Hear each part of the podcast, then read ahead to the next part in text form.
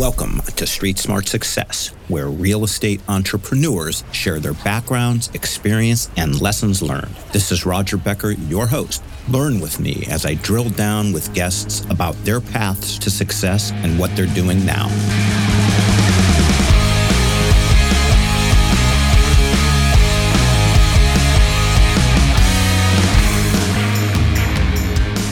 So today we have with us a man that has been incredibly successful, but not just in, in real estate. This guy is a dyed in the wool, out of the gate entrepreneur.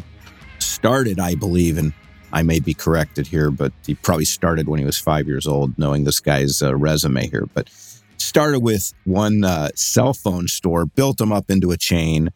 This guy retired by the time he was like 32 and has gotten into real estate. And to this day is involved in many different entrepreneurial ventures. So I've been so excited to talk to this guy, uh, and he's going to fill us in on all the details. He's the CEO of Sloan Capital. He is Justin Sloan. Justin, welcome to Street Smart Success. Thank you, Roger. Appreciate you having me. Looking forward to talking with yeah, you. Yeah, you got it. I was at dinner last night with a Steve Sloan, one of my best friends. Uh, anyway, that's a complete irrelevant data point. Um, but uh, so, what is what is the backstory, Justin? I know you. I, I think you're an Iowan going back to the early roots, but maybe maybe give me the the background story and uh, just for some color here. But I know you've got some amazing perspective here. Yeah, so my name's Justin Sloan. I was born and raised in the state of Iowa, um, smaller town called Cedar Rapids, about 250,000 people, which is kind of nice because, you know, everything's 15 minutes away. And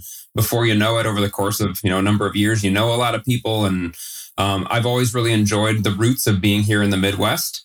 Um, but I like to do business other places and and to take the simple things around here and expand them elsewhere. So right out of high school, I started um, working in my own cell phone store. I was actually working at corporate, and then took every penny I had in my bank account and became the only employee at my own store. Worked there open to close seven days a week until I could finally hire my first employee. And we continued to grow that business and add another store and add another store and that kind of peaked at a certain point, which I'm happy to talk about. Um, and then that, it, it, introduced the opportunity of real estate. So started buying some of the strip malls, or I, I mean, it really started with buying a little rental house here or there, working up to multifamily, learning commercial, getting into the strip malls and buying those that I had my stores in, and uh, just continuing to compound brick by brick. Well, you know, this is a podcast where I do like the details. So, uh, sure, fill me in on the on the cell phone store trajectory. That sounds fascinating to me. Yeah. So I went all in on cell phones. I was, you know, right out of high school. When I was a senior in high school, I started working in a cell phone store, became pretty good at it, you know, learned this idea that if I sold more, I could make more, you know, not just going in and trading my time for a simple hourly wage, but if I worked harder, I could make more money. And that was really interesting. I, I grew up with a single mom of three boys. And my mom worked really hard, but not necessarily really smart. And so when I figured out that you could work hard and smart, it opened up uh, lots of opportunities. And before I knew it, I was running a store and then um, kind of took the college wasn't for me route and ended up, like I said, taking every penny that I had and putting it into cell phones. And we ran that business for a long time. Um, and then one day, kind of a brick wall happened where the company I was selling started to make some really poor decisions and they weren't able to even have the iPhone because they didn't upgrade their towers enough. So they had to sell off their towers and lease them back in order to get upgrades. So you started seeing the writing on the wall that maybe all my eggs in this one basket uh, is not a good idea. And so that's when I started everything that I could do to look at other businesses, look at other opportunities. And uh, from that, uh, started talking with people about real estate. And I loved the idea of real estate because it was like cell phones, right? Money comes in, there's all these kind of expenses, there's money left over at the end. But I didn't like a cell phone store, I didn't have to be there every day to have that money and to have that income. And so it was a it was an interesting uh, bridge. Got it. So here's the question no one asks. So and, and I ask because I was a I was uh, one of a number of brothers with a single mom. There were four of us, four boys. Which which one were you out of the three? I'm the middle. You're the middle. Okay. all right. So you're, you're, yep. all right. I got it. All right. And then how, how many stores did it get up to? Uh, at different times, we had four to five running. Um, you know, they shifted a little bit as you know markets would shift, and we'd go in and launch a market and sell off that store or things like that. But the most we ever had at any time was five running, uh, which is interesting because now in the last year, I've been getting into the restaurant game, as you know, and we've already got five up and running, and then launching ten more in the next twelve months. So it's a different pace we're, we're, we're running at this time. Got it in between the cell phone, uh, you know, getting exiting that, and now getting into this restaurant concept. Uh, were there other uh, entrepreneurial ventures outside of real estate? Not really. So when I I walked out of my final cell phone store when I was 32 years old, um, you know, worked the last few weeks, helped my last employees find, you know, a couple jobs and stuff and put the key in the door. And for a couple years, that was it. Um, you know, I man, I, I owned some real estate, so it continued to compound and that in the background. But for two years, basically went and golfed and hung out and, you know, played 80 some rounds a year. And weirdly enough, I, I was bored of it within the first year you know, the idea of building a business and then all of a sudden my highlight was like, how close did I hit it on number five? It just didn't kind of keep me moving the same. So I did a short little stint um, for an inside sales company, actually somebody I met playing against in a golf match and was able to go and work with some Fortune 50 companies and secure some, you know, some jobs back to our home city here and stuff. But at the end of the day, um, I don't, I don't do well following other people's rules um, I do better kind of being able to create my own thing and live in and, and create my own lanes. And so after a little bit of that, it was, you know, let's let's look at other options. And then all of a sudden it was COVID. So uh, that during COVID became really interesting because I had 40 some of my tenants calling me, they're going to telling me they're going to go to business.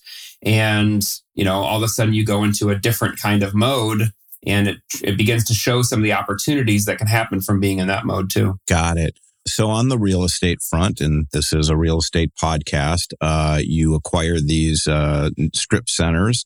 Um, what did your portfolio look like, let's say, heading into COVID a few years ago? I'll just put a pin in that time just because you brought up COVID. Sure. Um, yeah. So I started in single family and, you know, bought one and bought another and then got into fourplexes a little bit and then moved on to commercial. Like I said, I bought a strip mall that I was in and started buying some other strip malls. By the time that it got to COVID, you know, we had a lot of strip malls, Dollar Generals, uh, single tenant triple net restaurants, you know, and still probably 15 to 18 single family homes. And so, obviously, interesting times, you know, and finding ways to work with all sorts of businesses and figure out ways path forward. But at the end of the day, I only ended up losing one of our tenants, and they they went out of business in the middle of the night. No phone call, no anything. Just kind of drove by their the store once, and it was gone. So that's unfortunate. But at the same point, we were able to keep dozens of people in business and get creative and find ways through that.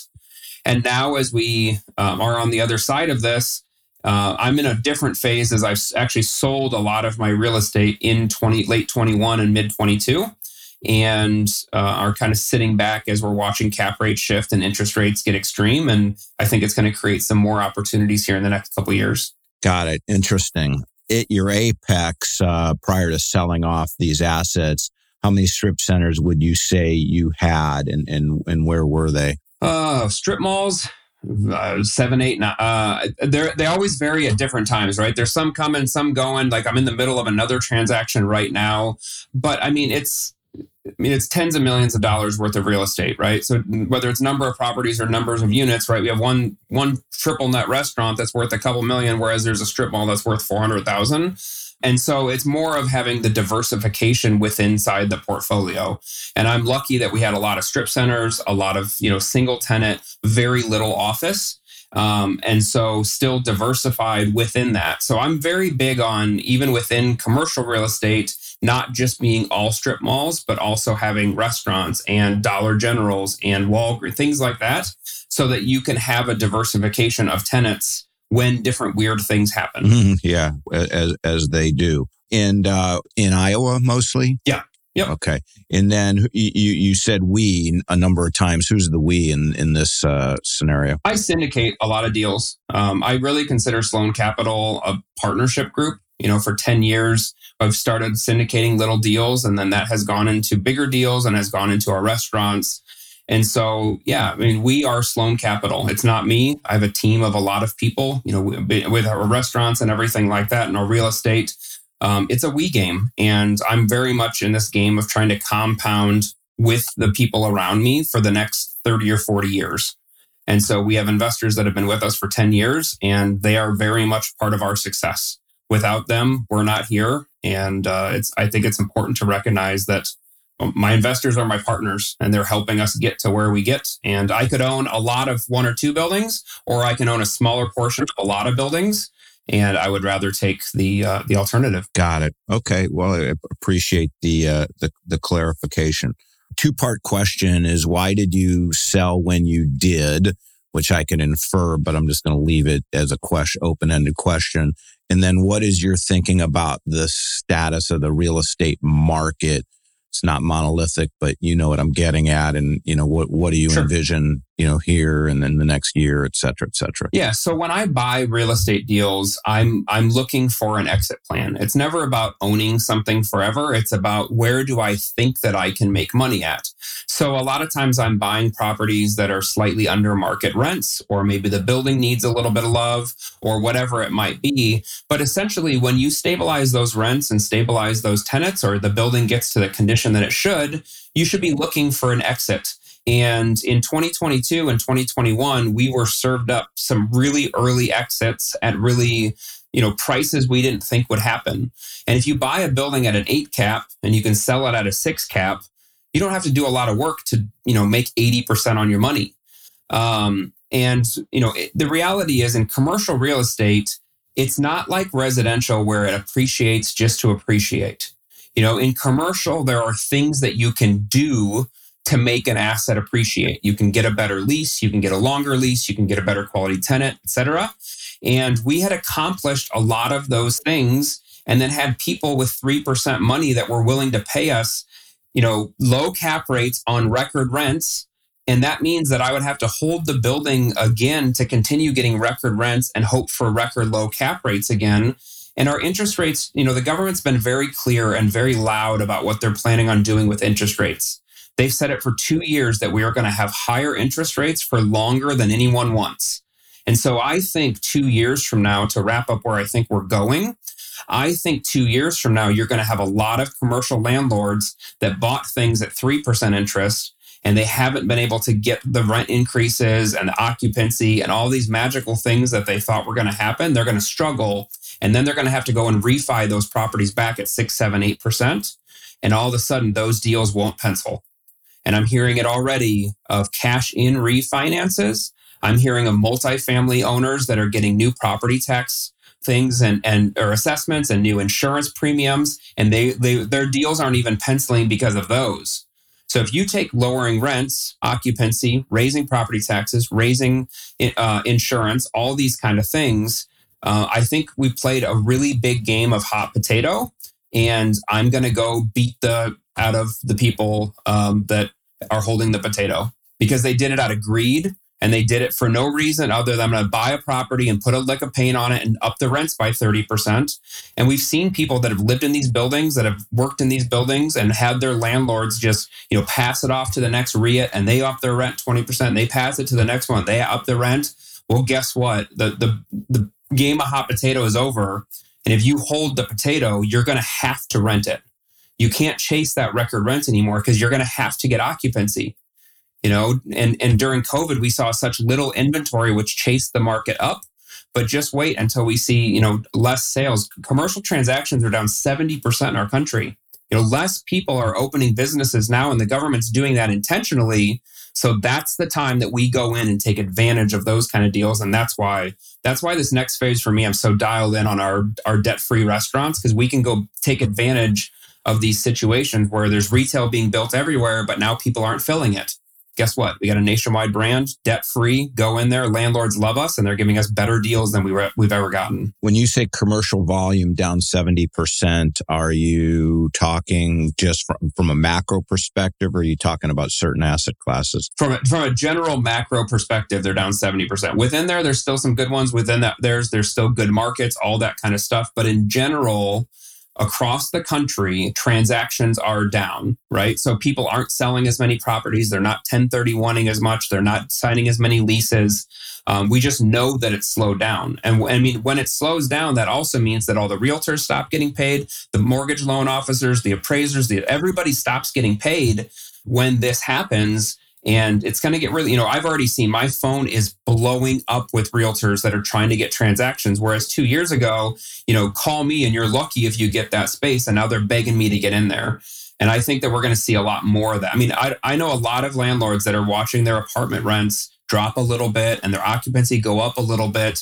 But if you change you know if you take some a deal that penciled 18 months ago and you change it to a little bit lower rents, a little bit more occupancy, and a little bit worse of a cap rate, and that deal is destroyed. Yeah. You know, I mean, you literally can lose 30% of your money off of those three little moves in two seconds and people you know it'll be interesting to see if by the time the debt cycle comes up whether they've been able to restabilize those properties. And i don't think most of them are going to be able to. Do, do you think that this applies to certain asset what you did kind of the dynamic that you're describing? Do you think it applies to certain asset classes more than others? Yes for sure. So i think multifamily um, you know, if we look at what was built over the last couple years and still what's coming on the market, it's very rarely like nicely affordable places that anyone can, right? It's always the high end, four grand a month, every amenity, beautiful buildings, right? It's not the $800 a month that, you know, or $1,000 a month places that most people want. It's the really high end.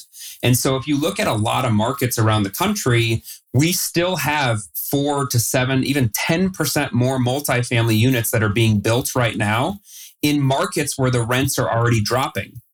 So, what happens when you add a bunch more supply into a market that's already dropping? Right, that's opportunity. But the exact same thing is happening in strip malls. Um, you know, retail and multifamily is where I focus a lot of my attention because that tells you a lot about the consumers. And in retail, we're going to see something different and it's going to be really painful. Whereas there's a lot of people that started businesses over the last two years and they paid record rents and took out big loans and all because it was so exciting and free money and you know let's start our own business and people were tired from covid all that kind of stuff. But now all of a sudden you know they're realizing that owning a business is hard. And maybe they signed a lease that wasn't in their best interest. And now all of a sudden you know they get tired having to go in at seven in the morning and all of a sudden their staff calls in and they're you know. So nationwide people are getting behind on rents. You know the business metrics aren't working out as well as they thought and, you know, on top of that, you see our government raising rates to the point where a credit line is eight, nine, 10%. You know, if you're running a business with thin margins and now you've got that much interest, it's going to be really hard to want to expand. And that's where we're going to, that's where we're going to swoop in there and, and get some really amazing deals in the next couple years and be positioned for a long time. I like the way you think. Okay. When you say nationwide, people are getting behind on their rents because I'm just I'm just following what you're saying. I'm copiously writing notes. You're you're you're you're very very. I'm a data guy, so I'm a data. A lot of what I talk about is the data, and then how that data tells a story. Right? We know nationwide that um, people are more they have more credit card debt than they've ever had.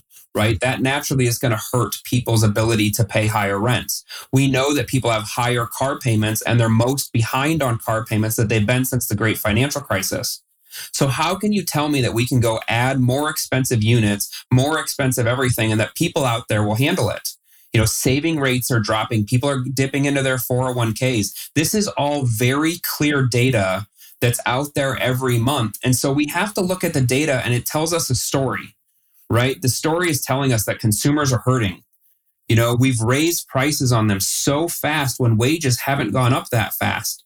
And when you go into stores, food is 50% more expensive and everything is so much more expensive, but people aren't making that money. And so there's a story being told, and the government's telling you the story very loud and clear. We have to crush the economy. We have to get 2 million people to lose their jobs in order to, to, to tame this inflation and to get it back down to the point where everyday people can afford places to live well, guess what? If you own expensive real estate, you're literally being told by the world's superpower that they need your prices to come down. I don't want to go against them. I'd rather sell it to somebody and they can go against them and I'll come back and buy it at an eight cap in a year or two. Okay. and when you're saying that people are behind in rents, right?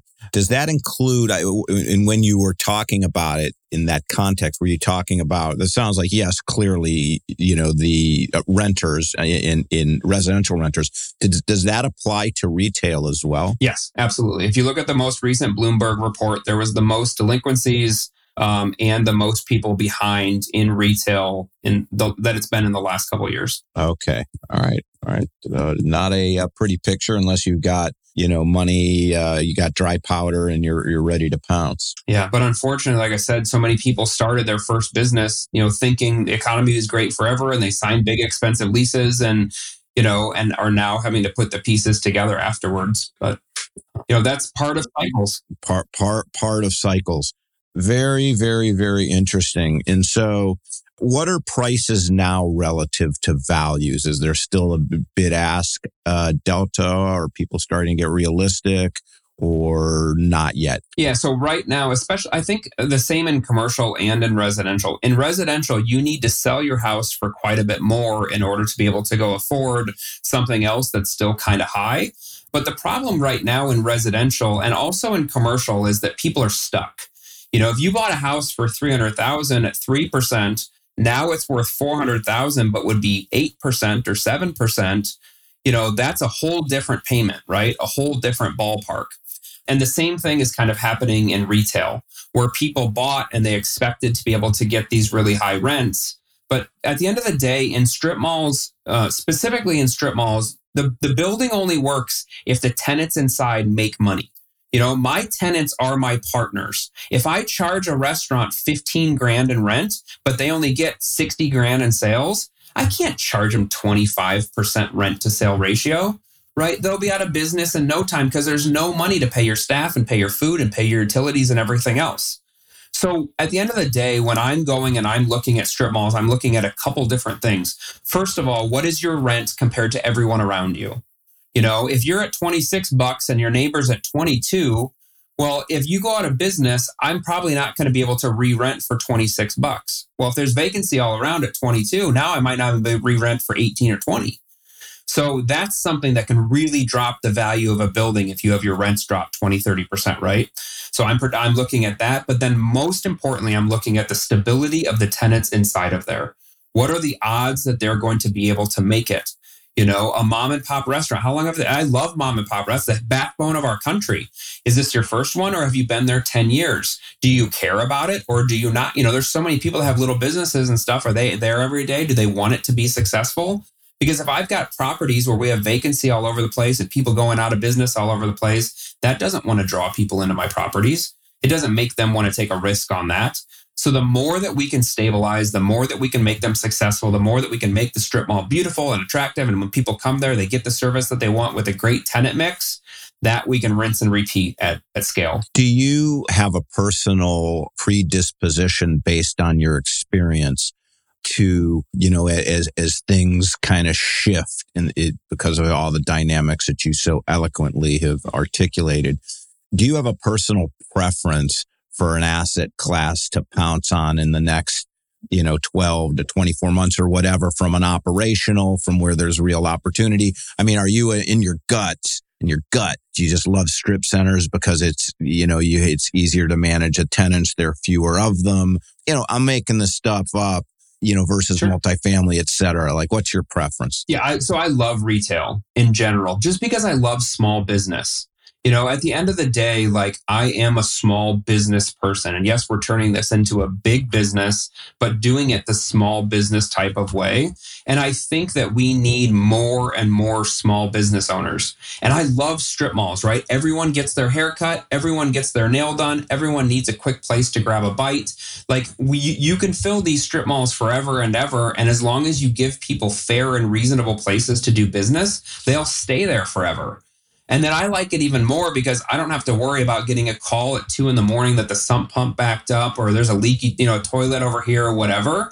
And rather than doing a year lease, we're doing five year leases, sometimes 15 or 20 year leases on some of these properties. And so we're going, we're, we're creating a bigger, longer relationship and then going into that battle together. And, and, you know, sometimes do we run into issues? Sure. You have someone drive through the front of a strip mall or a storm comes through or this, or that, or whatever. But that's where the partnership comes in, right? How do we get that building back to the point where the tenants can be successful? And I'm a landlord, you know, I'm a landlord to a lot of buildings, but I'm also a tenant to a lot of buildings, you know? And so a lot of times I have a problem, you know, we have one of our restaurants that didn't have a working um, restroom for three months because they had to tear out all of the plumbing out of the back. The landlord didn't do a single thing for us. You know what they did? They parked a huge portable restroom, fully air conditioned, whatever, right in front of our spot for three months. Is that tenant friendly? Is that something that helps me stay in business and be successful? No. But you know what? When something like that happens at one of my buildings, I can be better. You know, we can set them up more for success. We can have more of a conversation and make sure it's not one sided in the same way that I've been treated by some of my landlords. And I think if we do that for the next 20, 30 years, um, continually making better decisions and working with the tenants and finding ways to be more successful. I mean, I've, I've seen how much it's compounded in this last 10. Just wait and see how we go for the next 20, 30 just so you know, I've actually invested in some strip centers, so I I get what you're saying, and that's selfishly why I'm asking these questions. I I, I, I buy I buy what you're saying in a, in a big way. So will you, you know, I guess in the next you know what, whatever the time frame is year two years whatever as things get you know more and more enticing to to acquire will you do multifamily or you pretty much have your heart set on you know, just strip centers? I'm not sure I'm ready to fully commit. I will probably go wherever there's the most blood uh, in, in a weird way. Uh, I did it in single families back in the day and then moved on to, to retail. I mean, I know retail like the back of my hand. You know, I know these markets, I'm in these strip centers. Um, so I think it's gonna, you know, my, my next phase is to really hit the gas pedal on these restaurants you know, we're using private dollars, so they're debt free. So every time that we open, we know about X months later, they start putting off X amount of cash flow. Kind of like development deals, right? You go and you buy the land, and you get the plans, and you open the thing, and you fill the bit the building, and then you begin to get distributions, right? Same idea that I'm doing on the restaurants. We just privately fund them. We find the spaces, we build them out, we open them, we get to X amount of sales, and we begin to monetize. And so that's my main focus the next couple years because when nobody else can open businesses because they're paying big dollars and high interest rates, we're going in there and I mean if you're a landlord that has some occupancy and you get a nationwide debt-free concept, you know, of a really beautiful awesome brand, if you get an LOI for that, you are drooling right now. And so that's how we're positioning ourselves to make landlords really want us and to be rolling out the red carpet. We're getting better leases than we ever have. We're getting more TI. We're getting more free rent because these landlords overbuilt and they're holding the hot potato right now. And, and I'm not being mean about it, but I'm going them and saying, Hey, listen, your property was $26 a square foot two years ago. Why is it worth $34 a square foot right now? Oh, because I bought it from someone at $30 a square. That doesn't mean anything. Just because you bought it from someone at something doesn't mean the market will handle that. And so we get to have a conversation that says, do you want a tenant or no tenant? And when you take a city like Dallas that's 100 miles across and seven and a half million people, there's plenty of landlords out there that are finding that they really want to get a good quality tenant. And whether it's this one or a mile down the road, we're finding those deals all over the place and getting, you know, it's setting our investors up for success for years and years and years to come. Okay. Well, you know, for the sake of the audience, and this is probably, this is on me as a, your, your humble interviewer here. I didn't establish up front for the audience that you're doing a restaurant concept entrepreneurially right now. So sure. I'm going to take this moment to have you say, what is the restaurant concept and so that there will fair be enough. context and that's on me so go ahead so what's the restaurant concept yeah, and all that i love it so yeah so i um so during the middle of covid you know when every business was shutting down i found a really cool company out of san diego called everbowl um, and if anyone's familiar with acai bowls, um, you know the, this is a bowl. This is a bowl of stuff that's been around forever. So I call it like Chipotle of fruit. Um, Drew Brees owns a, a, good chunk of the company and has the rights to a number of states. And then I bought the rights to that company for Texas and Iowa.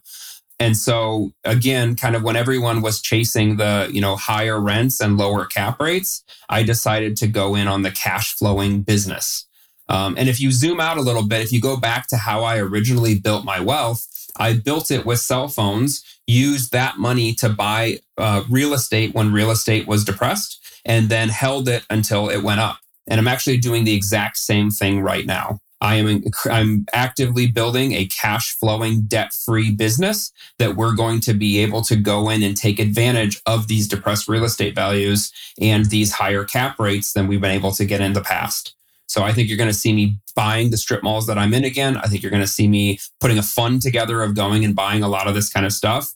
And um, you know we're very very actively paying attention to all sorts of stuff in the market. And and through that know when the right deals the right right price points um, they'll be served to us on a server silver platter. We've got a amazing network that wants to bring us these deals and, and we'll put them together when the time's right. Okay. And it, you, you won't just be acquiring strip centers where you're operating your restaurants. You'll buy strip centers wherever the deal is, correct? Absolutely. Okay. Yeah. And then, you know, what I've been told is in, in part of the thesis for why strip centers are so uh, appealing is because there actually has been very, very little new strip centers being built since 08, 09. And so there's, there's a, but, but you saying that they actually have been, is that mostly in Texas, just where it's just been boom, just been boom town? So it really it really depends. But when you get into outskirts and future expansion places, a lot of these strip malls were built at 2020 prices. You know, and when building, you know, they bought the land for the most amount of money, and then they, um, you know, also built the building for the most amount of money because everyone was chasing this 2022, you know, 2023 early delivery date. Well, now we're in that delivery date phase starting a business is a lot harder. Interest rates are a lot more expensive. The economy is a lot more uncertain. Inflation is up through the roof. Um, and so, you know, a lot of what we're seeing right now is that the new stuff that's coming on the market is priced to a point where so many of these businesses in them, you know, cannot afford these rents. And one thing that I know really, really well is the financials behind a lot of nationwide brands, you know, and what rent can you pay with what concept? Because for us, you know, our rent to sales ratio is a lot of our determinant of sec- success. And uh, we need to make sure that we're getting good leases and we're getting, you know, favorable terms. And I know all across the country that people have jumped into these deals. And as they get higher property taxes, higher insurance, these, you know, unfavorable leases, it's going to be, it's going to be struggle town for a while. Mm. Very interesting. So on the on the restaurants being debt free, you know, when you start a new restaurant, uh, my understanding is the build out can be, and you know, there's a, obviously a gigantic range here, starting with how how much space it is, but also, you know, to to the degree of appointments. But isn't isn't for that concept isn't a build out? Gosh, I don't know, a few hundred grand. Nope. Uh, so that's where we have vertically integrated the entire company where we actually mass produce the stores in San Diego.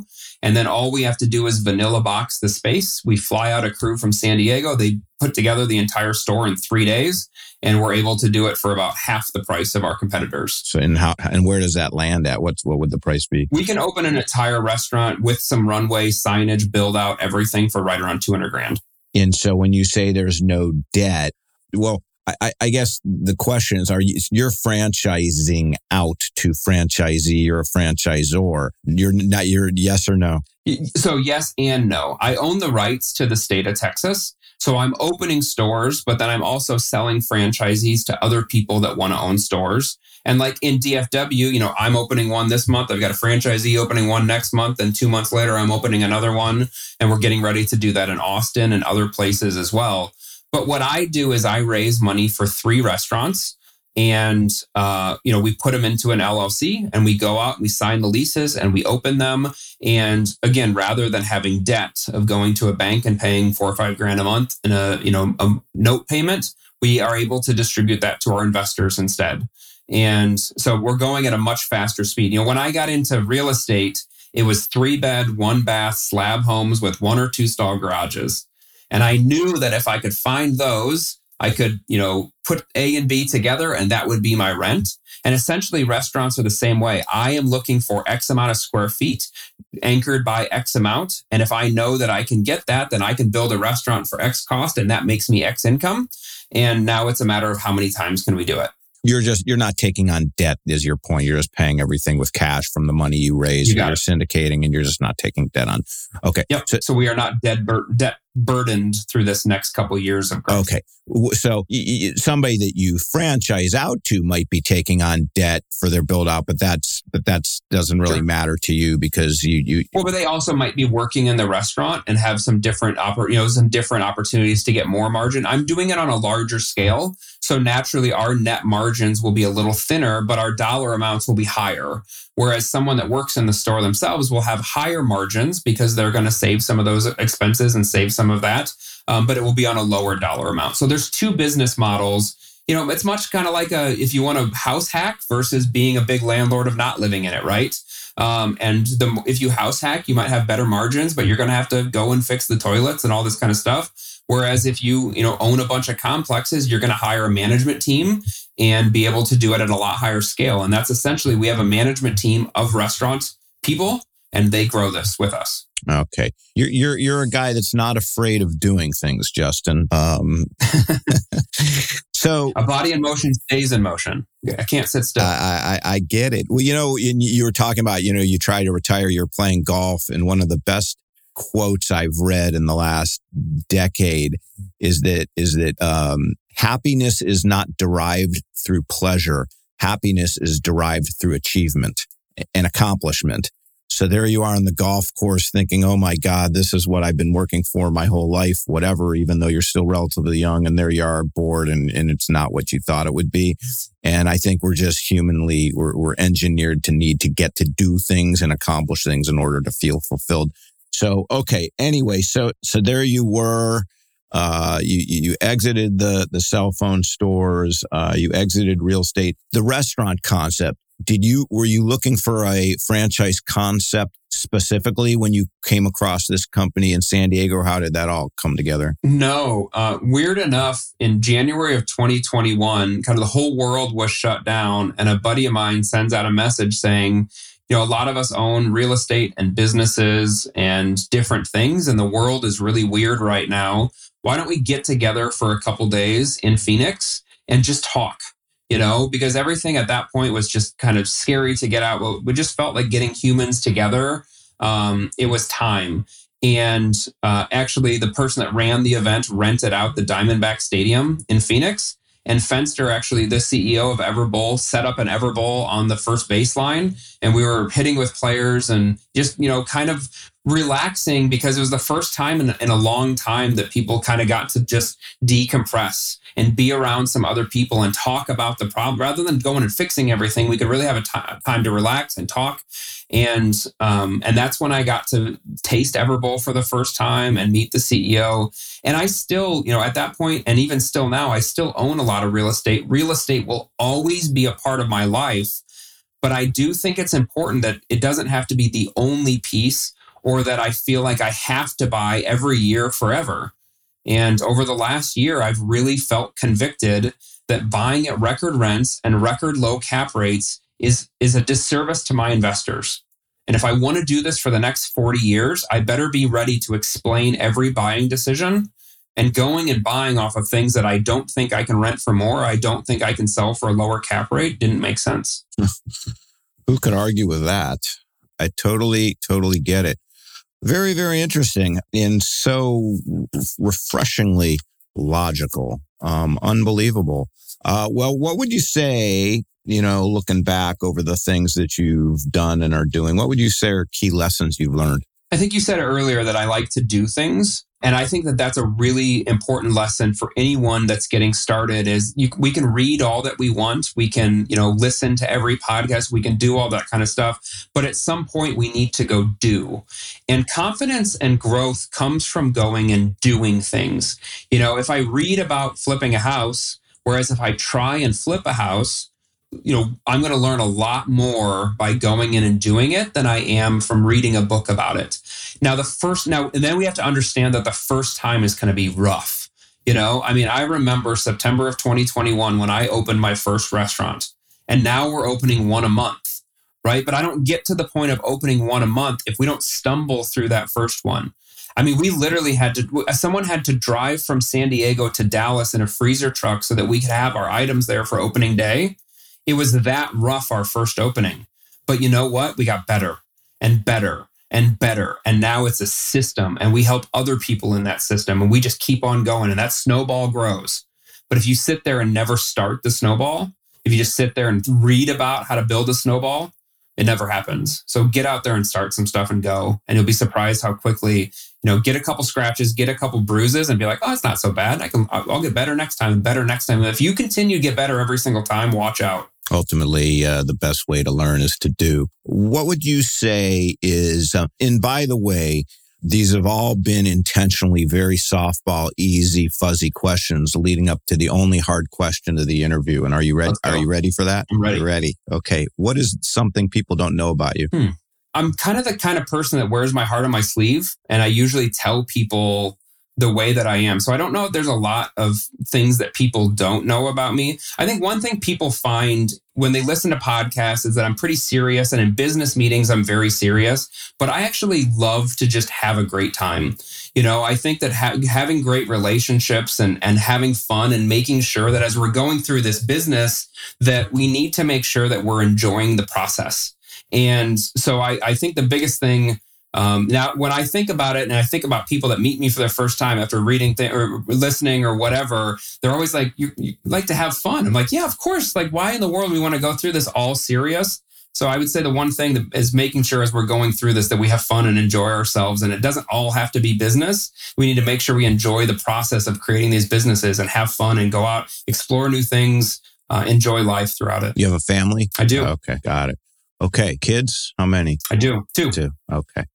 All right. Last question. This is an easy one. What is your favorite podcast if you listen to podcasts? Ooh, that's a good one. I've got a couple different ones. You know, I think, you know, Dan Fleischman just started uh, Money Mondays, uh, which he's got some really great guests. And I've known Dan for 15 years. Bigger Pockets, obviously, for real estate. Anything that you can find different people. You know, Jimmy Rex has some really intimate conversations with different people. I like some of the ones that not everybody's probably going to say. And honestly, Roger, I've listened to a lot of your episodes and different things, and I think it's it's just really good to have not just the same guests everywhere, but learning from different people and different ways of talking to them, and appreciate different people um, that are able to get those answers out of people. Got it. Uh, Justin, if somebody wants to learn more about what you're doing, perhaps participate, become a partner, how would they do that? Yeah, so our website, sloan-capital.com, tells a little bit about what we're doing, and there's a reach out link there. Um, LinkedIn uh, is pretty easy, Sloan Capital on there. Or actually, I started uh, weirdly doing Instagram about two years ago. And I found that our investors love to see it as we're walking through the stores and we're demoing a place and we're grand opening. And so through Instagram, we're able to visually show how we're spending the dollars. So I, I love to connect with people through there. It's Sloan Capital all the time. We're talking about our grand openings. We're showing the process of building a business, showing the process of walking through a, a building and, and taking it from being something ugly to being something beautiful. And uh, and I love to connect with people on social. Got it. Justin, this has been uh, it's it's first thing Monday morning for me is an eight o'clock podcast, and man, you're you you are an inspirational guy. Look, I I, I my hands off to you. Good good for you. Uh, you're going to be well. You have already been immensely successful, and will continue to be. Uh, I want to do this with you in a year or so. Uh, let's do it again. Let's do it. Uh, yes, sir. Talk to you soon.